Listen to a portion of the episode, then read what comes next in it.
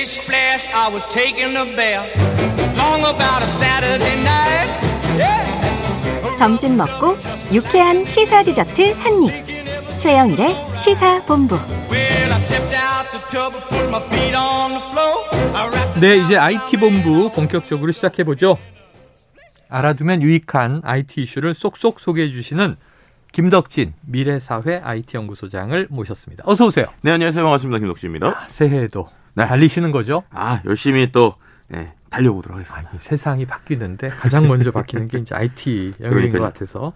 자, 전 세계적으로 열풍인 이 쇼폼 앱이죠. 네. 아, 요즘은 이게 숏한 게 이기더라고요. 그러니까요. 자, 틱톡. 이 틱톡이 트럼프 전 대통령 시절부터 음. 타겟이 된 것 같은데 네. 지금 전방위적인 압박을 받고 있다면서요. 네, 드디어 이제 그 말씀하셨던 대로 트럼프 정부 때부터 계속 압박이 있었는데 네. 뭔가 현실적인 움직임이 나오고 있어요. 아, 그래요? 네, 조 바이든 미국 대통령이 보안상의 우려로 연방 정부의 전자기기에서 틱톡을 금지하는 법안에 서명을 했습니다. 어. 그러니까 이 말은 우리나라로 치면 이제 공무원들은 어, 스마트폰에 틱톡 깔려 있으면 안 된다 라고 이제 서명을 한 거예요. 강하네요. 네, 그러니까요. 이제 실제로 이게 2016년에 이 틱톡이 서비스가 돼서 월 사용자가 이미 전 세계 10억 명에 달하는데요. 네. 미국 정부가 이게 이제 중국의 앱이다라고 이제 좀 어떻게 보면 정의를 하고 있는 것 네네네. 같아요. 그래서 중국 정부가 틱톡의 알고리즘을 통제할 위험이 있다. 그래서 미국에서 많은 사람들의 데이터가 중국으로 넘어갈 수 있고 네. 또 간첩 활동도 가능하다라고 하면서 이제 계속적으로 보고 있다고 보시면 될것 오. 같고요. 그런 부분에 있어서 이번에 미 국방부와 법무부가 이제 정부 소유의 스마트폰 등 이 전자기기에서의 틱톡 사용 금지했고 또 의회는 이제 연방 정부 소유 기기에서 틱톡 사용 금지하는 법안을 이제 통과시켰죠. 네네. 네, 이렇게 이제 전체적으로 나왔다고 보시면 될 것 같고요. 거기다가 또 요즘에 나오는 움직임이 이제 아예 미국 행정부에서 틱톡의 미국 사업부를 음. 강제 매각하는 방안도 논의를 하고 있다. 이런 네네. 내용들이 나오고 있어요. 어, 실제로 이제 말씀드렸던 것처럼 이제 사용을 그냥 공무원들만 금지시키는 수준이 아니라 음. 아예 이제 미국에 있는 사업부를 미국에 있는 어떤 기업에게 강제 매각을 시키겠다. 네네네. 그래서 뭔가 위험을 없애겠다. 뭐 이렇게 얘기하고 있는 상황이라고 보시면 될 것 같은데요. 뭐 계속적으로 이제 계속 얘기 나오는 게 중국의 바이트댄스가 사용자 정보 중국 정부에 넘기는 거 아니냐. 그래서 어. 미국이 감시하는 거 아니냐. 그러니까 미국에서 비즈니스 할 거면 미국 기업에 넘겨라라는 얘기라고 보시면 될 것 같습니다. 아, 기업의 이제 매각 문제까지. 네. 자, 이게 뭐 지금 틱톡 SNS에 많이 이제 보입니다. 예, 쇼폼 여러 가지가 있지만 이 보이는데 최근에 실제로 개인정보와 관련된 이슈가 발생했다. 어떤 네. 일이 있었던 건가요? 그러니까 이게요, 이제 말씀드렸던 이 하원에 대한 방향이 12월 초, 11월 말부터 계속 시끌시끌은 했어요. 근데 네. 이걸 이제 불을 붙인 사건이라고 보시면 될 것 같은데 지난달 22일에 뉴욕타임스의 보도에 따르면 음. 이제 내부 조 내부 조사를 바이트댄스가는 그 틱톡에서 직접 했다고 해요. 근데 네. 두 명의 기자를 포함해서 어. 미국 틱톡 사용자의 데이터를 부적절하게 내부에서 입수한 것으로 드러났다라고 나온 것입니다. 네. 그러니까 실제로 사용자 데이터에 4명의 바이트댄스 직원이 접근을 했는데 어. 두 명이 중국에서 두 명이 미국에서 근무하는 사람들이 네네. 접근을 했다고 그래요. 어, 어떤 것 때문에 접근했느냐 봤더니 바이트댄스의 내부 문서를 미국 언론인들과 공유한 사람이 누구인지를 조사를 했다고 합니다. 어허. 그래서 이제 사용자 계정 접근에 접근을 했고 IP 주소를 가지고 어떤 사람인지 파악을 하려고 했는데 음. 결론적으로 파악은 못했다고 해요. 근데 네. 접근한 계정이 또 어, 버즈피드 출신의 포브스 기자, 그러니까 미국의 기자인 에밀리 베이커 화이트, 그다음에 파이낸셜 타임즈 기자인 어. 크리스티나 크리들. 그러니까는 기자들의 어떠한 계정에 있는 내부 데이터를 보고 데이터를 유출했다. 이게 이제 내부적으로 이제 어떻게 보면 발견이 됐다는 것이죠. 어. 그래서 이 부분 때문에 실제로 이제 바이트댄스의 CEO는 이제 직원들에게 전체 이메일을 보내면서 네. 상황 보고받고 크게 실망했다. 우리가 엄청난 노력을 기울이면서 대중의 신뢰를 받고 있는데 음. 몇몇의 개인 회- 위협 행위로 훼손될 거다. 그래서 아. 이제 감사도 하고 그 사람들을 철저히 이제 어떻게 보면 이미 이제 회사에서 퇴출시키겠다라고는 하고 있지만 이거 약간 개인적인 행위다 이렇게 그렇죠. 몰아가는 거죠? 네네네. 어. 그렇지만 어쨌든 이런 이제 아까 말씀드렸던 그 미국의 기자들 같은 경우는 언론사들이 이미 네. 이거는 틱톡 사용자뿐만 아니라 기자의 권리를 무시한 행위다라고 아. 이제 비판하고 있는 상황이고요. 네네. 이러다 보니까 이제 미국의 주정부들이 뭔가 틱톡에 이제 소송까지 최근에 제기하는 음. 모습들도 보여주고 있고 뭐 조지아 공립대학교에서도 이제 틱톡을 이제 학교 차원에서 금지하는 이런 모습 또 캐나다에서도 음. 총리가 이제 틱톡의 안보 위협을 면밀하게 주시하겠다. 네. 심지어 이제 EU 같은 경우에서도 틱톡에 대해서 뭐 개인 정보나 다수의 조사 진행 중이다. 네. 이런 이제 전방위적인 전 세계적인 좀 압박이 좀 있다라고 보시면 될 것 같습니다. 야, 틱톡에 대한 이슈로 올해 네. IT 본부를 시작하고 있습니다. 네. 자, 새해를 맞아서 청취자 여러분에게 감사의 마음을 담아서 저희가 최영일 커피 준비했고요. 추첨을 통해서 드리는데 지금 이 IT 본부 들으시면서 소중한 청취 의견 감사하게 받겠습니다. 궁금한 것은 김덕진 소장에게. 직접 질문을 날려주셔도 아, 좋습니다. 너무 좋습니다. 짧은 문자 50원, 긴 문자 100원 드는 샵 9730으로 문자 많이 보내주시기 바랍니다.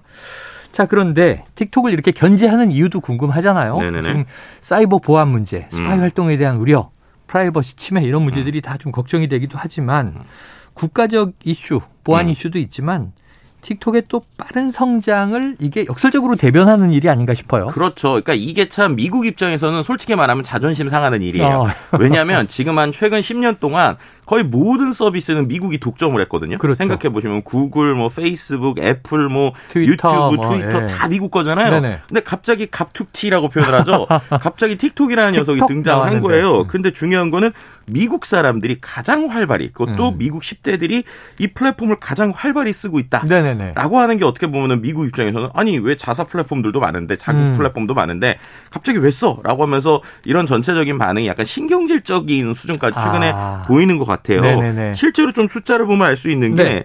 이미 2021년에 틱톡이 구글을 제치고 전 세계에서 가장 인기 있는 온라인 플랫폼이 됐습니다. 음. 방문자 수가 이미 작년 8월부터 계속 1위를 유지하고 있어요. 그러니까 우리가 알고 있는 구글이나 유튜브보다도 전 세계적으로 볼 때 틱톡을 많이 쓴다는 건데 그중에 제일 많이 쓰는 게 미국 사람들인 것 같아요. 음. 왜냐하면 2022년 미국 10대 인터넷, 그러니까 10대들의 인터넷 사용자들을 네. 봤더니 매월 틱톡을 쓰는 비중이 64.1%라고 해요. 오. 근데 그게 올해 70%가 그러니까 미국 10대 중에 10명 중 7명이 계속 이 틱톡 서비스를 월 1회 이상 계속 쓰고 있다. 네. 라고 하니까 어떻게 보면은 결국 10대들이 향후에 어떠한 돈을 쓸 수 있는 가장 큰 소비자들인데 이들이 계속적으로 이렇게 되니까 당연히 미국 입장에서는 어 이거 뭐야? 라고 할 수 있는 거고요. 어. 기업들 입장에서도 야 왜 틱톡이 성장하지? 라고 하면서 이른바 쇼폼 그러니까 음. 짧고 뭔가 반복적인 영상을 할 수 있는 걸 다 도입하고 있잖아요. 다 도입해서 뭐 여기저기 눈에 띄는데 그쵸, 어찌 뭐 유- 보면 틱톡이 원조다. 그렇죠. 근데 그런 상황에서 뭐 유튜브도 그렇고 인스타그램도 그렇고 많은 식으로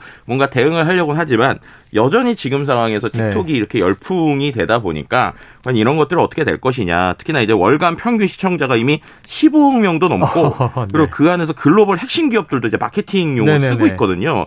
그러니까 과연 이게 어떻게 될 것인가에 대한 이야기가 계속 나올 수밖에 없는 상황이다. 그러다. 보니까 이게 중독성도 있고 그렇죠. 워낙 많은 사람이 접속하고 보고 음. 즐기고 하는데 이 틱톡 때문에 그냥 갑자기 스타가 된 경우들도 많이 사례가 네. 있더라고요. 네, 맞습니다. 이제 우리나라에서도 뭐 각종 챌린지 이래가지고 뭐. 안무 추는 챌린지 이런 게 많잖아요. 네, 맞아요. 근데 이런 춤뿐만 아니라 음악도 화제가 되고 있어요. 네네. 왜냐하면 생각해 보시면 그런데 한 짧으면은 15초에서 길어도 60초 안의 음원이기 때문에 되게 음. 하이라이트 부분이 딱 나오잖아요. 한 소절. 네, 음. 그러다 보니까 이제 사람들이 귀를 잡을 수 있는 거죠. 네네네. 그래서 이번에 제일 대표적으로 BBC에서 네. Sound of 2023이라고 이제 어떤 그 상을 줬는데 그 네. 상을 캣 번스라고 하는 가수를 줬습니다. 네. 근데 이 사람이 원래는 22살 싱어송라이터인데 음. 계속 그냥 길거리에서 쉽게 말하면 홍대 우리로 치면 홍대에서 계속 버스킹. 하던 예. 그런 그냥 인물이었어요. 어. 그리고 실제로 Go라고 하는 앨범을 3년 전에 녹음을 했는데 어, 예. 그게 못 뜨다가 갑자기 작년 초에 틱톡에서 배경음으로 뜨기 시작한 거예요. 아. 그렇게 되면서 갑자기 차트가 작년 1월에 57위까지 가고 작년 6, 6월엔 2위까지 가더니 어. 그 타이밍에 우리로 치면 유명한 개그맨이나 유명한 어떤 연예인들이 그 노래를 자신의 버전으로 커버해서 아. 뮤직쇼에서 부르기 시작을 했고 따라 부르고. 네, 그랬더니 갑자기 이 사람이 쉽게 말해서 갑자기 슈퍼스타가 돼서 이제 올 작년 말에 이제 Sound of 2023에 BBC에서 선정한 뽑히는 이러한 모습들까지 좀 보여주고 있습니다. 무명의 거리의 연주자. 그렇죠. 얘 노래를 무려 샘 스미스가 커버를 합니다. 그렇죠. 이야, 충격적입니다. 이런 일이 벌어지는 곳, 음. 하루아침에 스타가 태어나는 곳, 그러다 보니 젊은이들에게 또 청소년들에게 선망의 이제 자- 예, 공간이 되겠죠. 자, 그런데 이제 틱톡의 컨텐츠나 알고리즘이 너무 중독성이 크다 이런 네. 지적도 있어요. 심지어 미국에서는 이걸 마약 성분, 이 펜타닐에 비유하더라고요. 아, 그러니까 이게 이번에 올 초에 어젠가 그 어젠가 그제 나온 건데 네. 어 이제 마이크 갤러거 하원 의원이 음. MBC와의 인터뷰를 하는데 네. 틱톡이 이제 디지털 펜타닐이다라고 네. 얘기를 한 거예요. 그래서 틱톡이 중독성이 강하고 파괴적이기 때문에 어. 틱톡 사용 금지가 전국적으로 확대되어야 된다. 특히 네. 미국의 어린 남성과 여성층이 상당히 파괴적으로 지금 중독되고 있다라고 네네네. 얘기를 하는 것이고요. 음. 어떤 것에 비유를 했냐면 안전벨트법이 없는 1965년으로 돌아간 것과 같다라고 언급을 한 거예요. 어. 그러니까 우리가 자동차를 탈 때 예전에 안전벨트 없었는데 네네네. 뭔가 고속으로 막 달리는데 안전벨트 없으면 사람이 이제 죽을 수 있잖아요. 지금 생각하면 그런데 그렇죠. 그때는 막 그랬죠. 그렇죠. 어. 그러니까 이제 안전벨트를 의무화했는데 그런 정도로 이거는 중독성이 심하니까 규제를 해야 된다, 어. 막아야 된다라고 이제 얘기를 하고 있는 거라고 보시면 될 것 같고요. 네. 근데 이거에 대해서 또 한편에서는 이제 지적이 나오는 게 아니 디지털 펜타닐이라고 이제 주장하는 미국이 실제 펜타닐은 제대로 규제하지 음. 아. 못하면서 왜 이런 것들에 대해서 이렇게 얘기하느냐 어불성설이다 뭐 이런 양쪽의 이야기가 좀 나오고 있는 상황이라고 볼수 현실의 있습니다. 마약은 규제 못하면서. 네. 근데 생각해 보면 이제 IT에서 네. 게임 처음 나왔을 때도 그렇죠. 중독성이 높다. 이 중독성 얘기는 참 20년 동안 들었던 것 같아요. 그렇죠.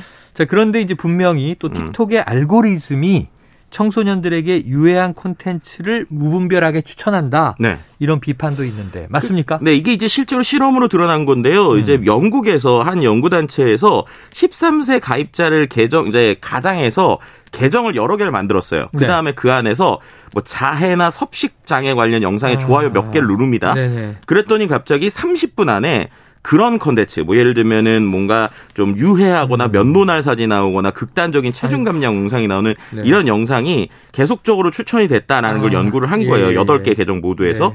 네, 그랬더니 틱톡은 그거는 일반적인 사용자는 그렇게 안 나오는데 음. 이거는 실험 때문에 이렇게 극단적으로 나온 거지 우리가 좀 관리하고 있다. 뭐 이렇게 얘기하고 있는 상황입니다. 야, 관리하고 있다. 그런데 네. 저도 저번에 얘기해 주셨지만 네. 뭐 이렇게 댄스 영상이 재밌어서 보다 보면 그쵸. 그다음에 계속 비슷한 것만 나오고 네. 또 어떤 때 뭐 여행 컨텐츠가 재밌어서 음. 익스트림 스포츠 그쵸. 수상 스포츠 보다 보면 유사한 것만 계속 나오고 음. 나를 좀 잘못 판단하고 있네 또 이런 경우도 있거든요. 실제로 이제 저도 동감을 하는 게 저 역시도 뭐 틱톡이나 숏폼의 교육 컨텐츠를 만들어서 음. 네. 저희 친구들 어린 친구들한테 저거 보세요라고 이제 틱톡 네네네. 들어가세요 그러면 어 이제 소장님 거 나오기 전에 뭐 야한 영상이 너무 나와요. 뭐 이런 아. 식의 지적도 솔직히 예, 듣기도 예, 했거든요. 예, 예. 그래서 이러한 컨텐츠들 중에 자극적이거나 아무래도 눈을 사로잡는 컨텐츠가 많이 나오는 건 좀 사실인 것 같아요. 아. 그래서인지 틱톡이 최근에 뭐 성인 콘텐츠에 대한 감지 기능을 강화하겠다. 음. 또 이제 동영상 추천 이유, 그러니까 알고리즘을 왜 그렇게 되는지 알려주는 기능을 강화하겠다, 추가하겠다, 뭐 이런 얘기들을 하고 있는데 네. 지금 이런 것들이 뭐 CNN이나에서 분석하는 건 지금 미국에서의 아. 퇴출이기가 되니까 그런 것들에 대한 좀 일종의 자구책 아니냐, 뭐 이런 얘기들도 좀 같이 나오고 있는 자구책, 상황이라고 볼수뭐 있을 것 같습니다. 틱톡 차원에서도 적극적인 대응과 해명에 나서고 있다. 네. 자 앞으로 어떻게 될까요? 그러니까 이게 결국에는 어, 전반적으로 틱톡뿐만 아니라 빅테크 기업들에 대해서 확실히 미국이 이제 제재를 하려고 한다는 건 분명한 것 같아요. 네. 그러니까 어떠한 정치나 사회 영상, 우리 사회에서 워낙 이런 빅테크 플랫폼이 주는 힘들이 세잖아요. 예를 들면 음. 유튜브의 영상을 보고 우리가 네네. 판단하는 것들이 크다 보니까 그런 부분에서의 전체적인 규제들이 들어가는 것이 아닌가. 그리고 또 역시 자국을 우선시하는 미국의 네네네. 정책에서 중국이라고 하는 기업이 이렇게 크는 것들을 그냥 두고 보지는 않는 것 네. 같다라는 것 정도로 해석해 볼 수 있을 것 같습니다. 그래요. 2000년대 들어오면서 네. 이 인터넷 디지털 문화가 혁신을 일으켰다, 패러다임을 바꿨다 그랬더니 이제 개인의 파워가 세지고 그렇죠. 국경이 해체됐다 그랬는데 또 자국 보호주의는 여전히 존재하는 것 같습니다. 자, 9646님 점심 때는 최영일 시사본부 듣다 보면 그날 중요 보도는 거의 완성. 날마다 재미가 쏠쏠해요. 자, 9646님 외에 여러 청취자분들에게 저희가 최영일 커피를 보내드리도록 하겠습니다. 자, 오늘도 김덕진 미래사회 IT연구소장과 IT본부 함께 했습니다. 말씀 고맙습니다. 네, 감사합니다. 자, 최영일의 시사본부 오늘 화요일 준비한 소식은 다 전해드렸습니다. 저는 내일 낮 12시 20분에 다시 찾아뵙도록 하겠고요. 자, 오늘도 이 추운 날씨에 청취해주신 여러분 고맙습니다.